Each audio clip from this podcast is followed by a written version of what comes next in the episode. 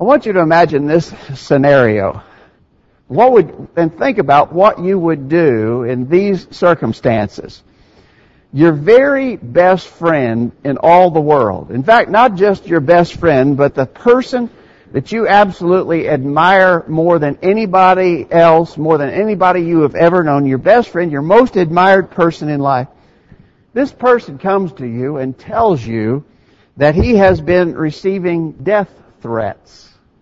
Death threats. He's getting death threats. Maybe uh, he's received some letters in the mail. Uh, maybe he's been getting some mysterious phone calls in the middle of the night. But he's been he's been getting death threats for sure. Uh, he knows where this is coming from. He knows that the people behind these death threats are powerful people, and he tells you that he is sure that in the very near future he will be killed. What would you do? What would you do in a circumstance like that? Well, I think any of us would uh, immediately seek to prevent that from happening. This is your best friend, your most admired person. He's, he's under threat of death. He's pretty sure they're going to able, be able to succeed in killing him. What would you do? Well, you'd take all measures possible to try and prevent that from happening. You'd certainly call the police, wouldn't you? Wouldn't you call the police and tell them what's happening? Wouldn't you do something to get some help? Put him in a safe place, protect him, keep him away from the people who are threatening him, hide him, if it comes to that, you know, hide him in some secret place. I think those would all be normal and proper reactions for us if our uh, most admired, loved person was under that threat.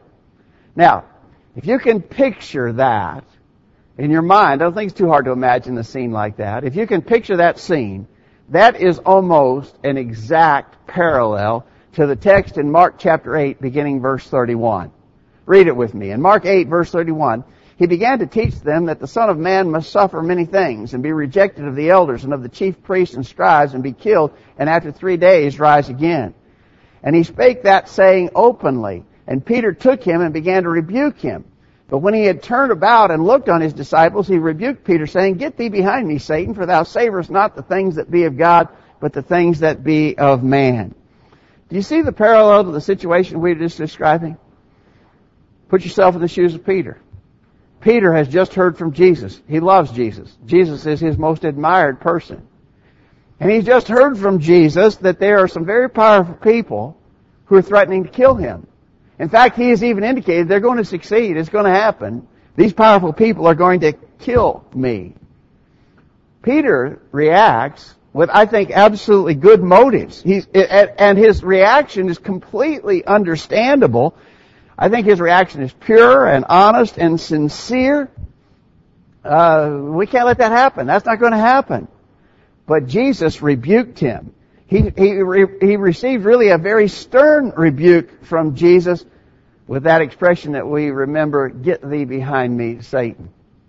We want to talk about this this morning, and I think there's some valuable lessons that we can draw from it.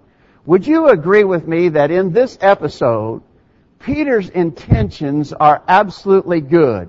He has all pure and good intentions in this matter. Would you agree with that?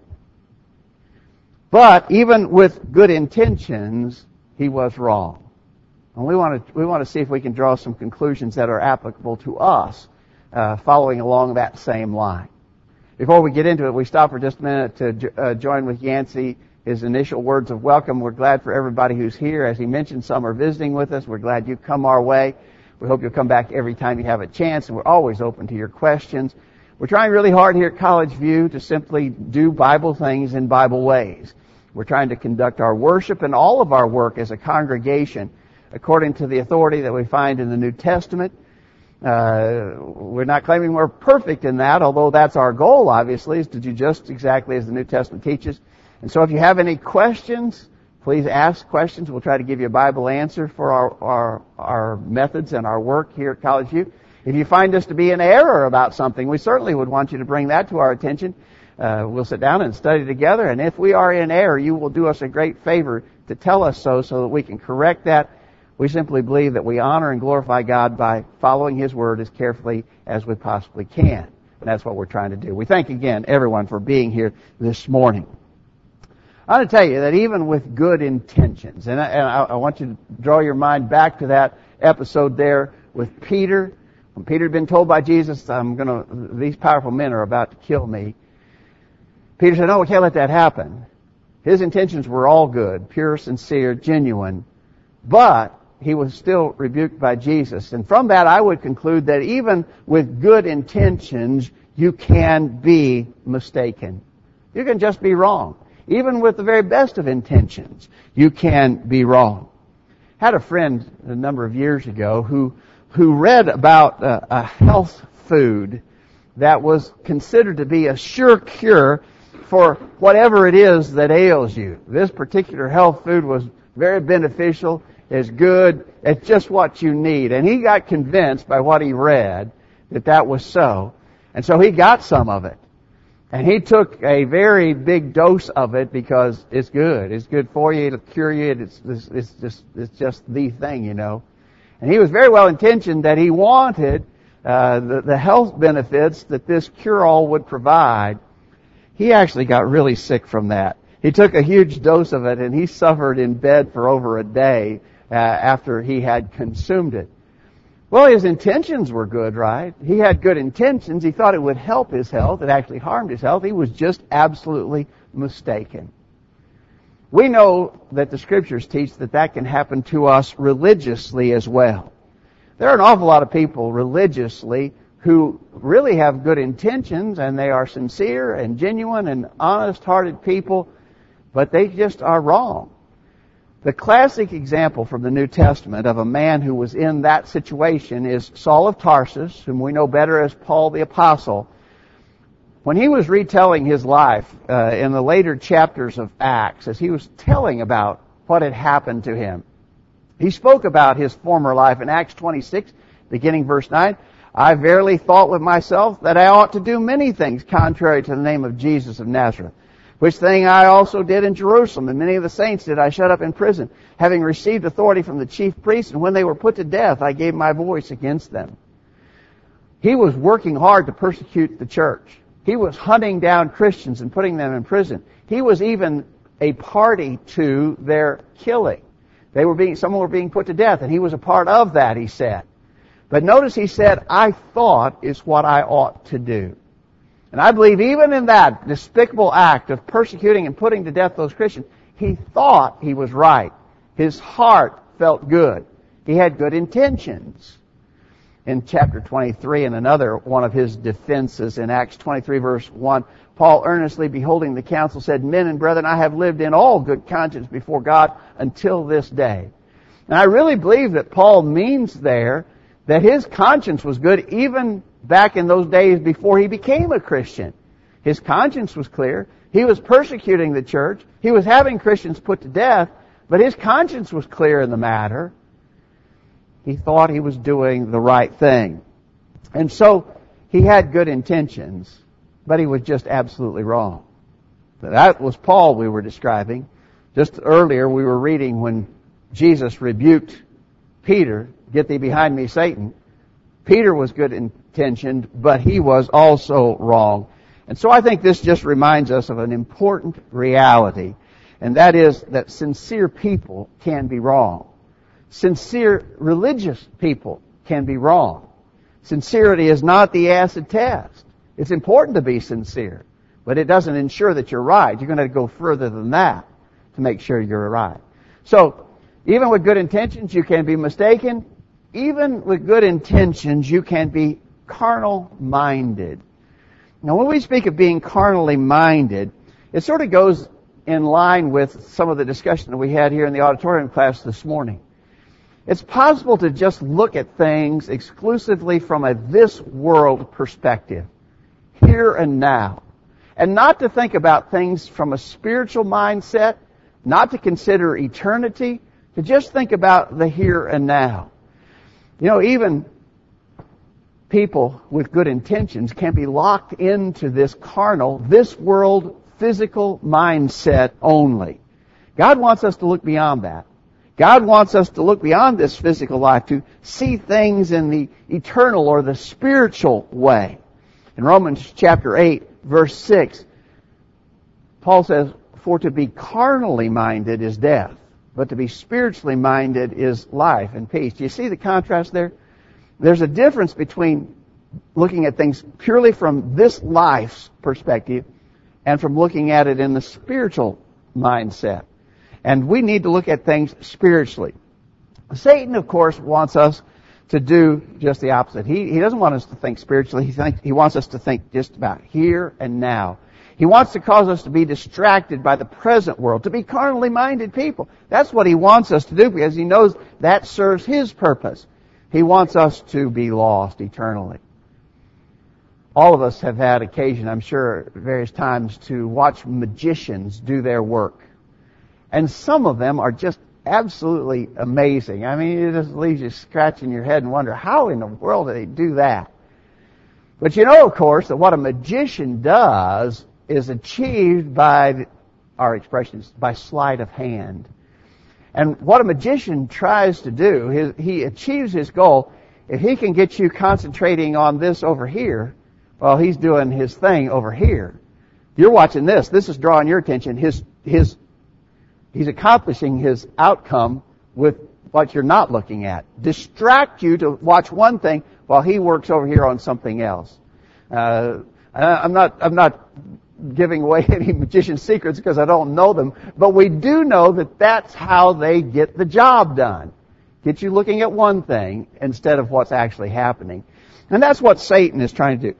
In our text, when, when Jesus uh, told his disciples, uh, I'm about to be killed by these powerful Jewish rulers, Peter was not seeing things from the spiritual perspective. He was sincere, but he was just thinking about here and now. We can't let that happen. We can't let, we, we gotta do something. We gotta keep them from killing you. He was just looking at things carnally or physically from a this world mindset. We gotta be careful. We cannot allow ourselves to be so wrapped up in this world's things that we lose that spiritual perspective. We got to keep our spiritual eyes open and look at things as they are in the real sense. Uh, you know, if we don't, it causes us all kinds of problems in our personal lives, in our families, and, and even in the church. Problems are caused when we look at things carnally rather than spiritually. The church at Corinth was a church that was just absolutely laden down with problems. They had all kinds of issues at Corinth. And Paul equated all the problems that were going on there to this carnal minded outlook. In 1 Corinthians 3 verse 3, for ye are yet carnal. For whereas there is among you envying and strife and divisions, are ye not carnal and walk as men? And so even good men, even sincere men like Peter, can be carnally minded, and that's going to lead to spiritual disaster. We've got to be uh, cautious about that. Sincere people with good intentions can also be harmful to the cause of Christ. Just because you have good intentions doesn't mean that what you're doing is good or helpful to the cause of Christ. We might parallel this to somebody cooking something in the kitchen. So the, the, the cook in the kitchen has got something on the stove and they're cooking it. But everybody who comes by, so she steps out maybe for a minute, and everybody who comes by looks to see what's being cooked, and they, and they, with all good intention, take and add something else to the mix, whatever it is, uh, fixing a stew on the stove or a, a pot of soup or whatever. Every person who comes by says, I think it would be good to add this. And so they add that. Every person who comes by, well intentioned, meaning to help, they add something else into the mix. You know what results? Of course, the end result is ruin. The end result probably is you can't even put that in your mouth without spitting it out. It tastes so bad. Every well-intentioned person who tried to do something didn't necessarily help. And so well-intentioned people sometimes can be harmful to the cause. Think about Peter and the example that's serving as the basis of our thoughts this morning. We, I think we all agree without doubt Peter had good intentions. But if Peter had had his way, and had prevented Jesus, if he had been, if it had been possible for him to do so, to prevent Jesus from dying, then the outcome would have been very hurtful. There would have been no sacrifice for our sins. All men would remain lost. There would be no hope. Good intentioned people can be hurtful to the cause of Christ. That could be true of us as well. Even with good intentions, sometimes we've seen lost souls turned away. We've seen churches divided and all kinds of issues between brethren. Brethren alienated from one another. Well intentioned, but don't just assume that because you have the best intentions that what you intend to do is helpful. Realize that. Uh, understand it. In 1 Corinthians 3 verse 13, every man's work shall be made manifest, for the day shall declare it, because it shall be revealed by fire, and the fire shall try every man's work of what sort it is. The implication of that verse is not all the work that men might choose to do is good or helpful. It's going to be tried with fire to determine that. In Revelation 22 verse 12, Behold, I come quickly, Jesus said, and my reward is with me to give every man according as his work shall be. Not all of it will be good, and the Lord will know, and He will record, uh, reward us accordingly Sometimes, I, I really want us to think about this point because sometimes maybe someone in the local church is trying to do something, but it's not really working and it's not helpful and it's not good. And someone says, well, yeah, but he, he, he wants to do good. His intentions are good. He's well intentioned. Well, that's fine. Good intentions are important and sincerity of the heart is necessary. But that's not the full indication of whether what they're doing actually helps the cause or not. Be aware of that. Good intentions do not prove that what you're doing is necessarily helpful. Would also point out that good intentions do not keep us from sometimes being worthy of a rebuke. Back to our example of Peter again. I, I don't know about you, but it, I would take that as being a very strong rebuke when he said to Jesus, uh, said to Peter, when Jesus said to Peter, "Get thee behind me, Satan." I don't know about you, but if someone said that to me, uh, I, I would take that as a very stern rebuke, a very harsh warning. You think Jesus out of line when he did that? When he said, "Get thee behind me, Satan," was Je- Jesus? You you spoke out of, out of turn there. You shouldn't have said that. It wasn't right. You need to take that back. You need to apologize to Peter for what you said because that's very hurtful. What you said to him hurt his feelings for sure. Get thee behind me, Satan. Would you, would you take the position that Jesus was wrong in what he said and the approach that he used? Well, obviously not, right? Jesus was perfect in every way. Jesus' approach was wise and flawless. And so, in that instance, he felt, and obviously perfectly right in, in what he did. Peter needs a rebuke. Peter needs a stern rebuke. Get thee behind me, Satan. So here's Jesus who's perfect, loving, compassionate, merciful, gracious, and yet Peter needs to be rebuked in this case, and he does, and he does it in strong terms. I think the lesson we draw away from that is that sometimes that's needful in, in our situations as well. And even to a well-intentioned person, Peter was certainly well-intentioned, but even with good intentions, sometimes we need to be rebuked. Sometimes I need someone to come to me and tell me, you're just wrong about that, and you need to back up and change and do differently because what you're doing there is not working. That's not the right approach. If you see me in that situation, then, and I deserve that kind of rebuke, then you're doing me a service to provide it. Do you see that? And contrary, uh, on the other side of that coin is sometimes you will need that too. Sometimes you will need someone to rebuke you when you have been wrong. Even though you're well intentioned, and we're going to grant that. I hope that we can grant to one another that we always have good intentions. It may not always be so, but we ought to act upon that, on that assumption. Uh, I want to assume about my brethren that they always have good intentions. I want my brethren to think about me that I always have good intentions, but that does not mean that you are always right or that I am always right. And sometimes even with the best of intentions, we deserve to be rebuked and corrected. In uh, Titus chapter 1 verse 12, notice these are strong words from Paul. One of them, even a prophet of their own, said the Cretians are always liars, evil beasts, slow bellies. This witness is true. Wherefore rebuke them sharply that they be sound in the faith. Rebuke them sharply that they be in the faith, sound in the faith. In chapter 2, verse 15 of Titus, these things speak and exhort and rebuke with all authority. Let no man despise thee. Notice, speak, exhort, rebuke with all authority. When that, when that rebuke, when that instruction, when that inc- uh, correction is given, we need to be ready to accept it. We gotta, we gotta have that heart ready to be corrected when we need it. In 2 Timothy 4 verse 2, Paul told Timothy, preach the word, be instant in season, out of season, reprove, rebuke, exhort with all long suffering and doctrine. Sometimes even people with good intentions are worthy of rebuke. And I, we clearly see that in the case of Peter. So again, I want to draw your attention to that episode of, with Peter.